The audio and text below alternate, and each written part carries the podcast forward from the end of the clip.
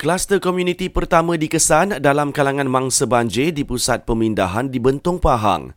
Menurut KKM, kes indeks bagi kluster karak setia itu merupakan seorang perempuan yang dikesan positif COVID-19 minggu lalu.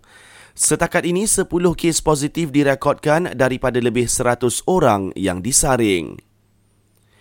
Kes jangkitan COVID-19 kekal di bawah angka 3,000 untuk hari kedua berturut-turut. 2,757 kes positif direkodkan semalam, turun 21 kes berbanding kemarin.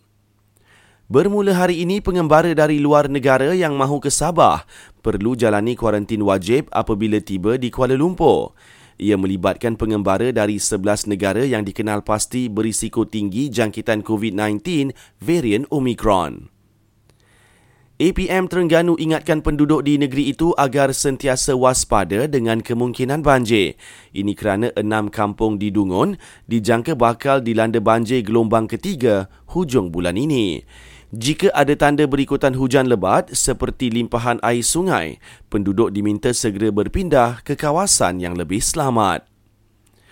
Polis pantau aktiviti sindiket pemberi pinjaman wang tanpa lesen atau alung yang dilapor mula mendekati mangsa banjir.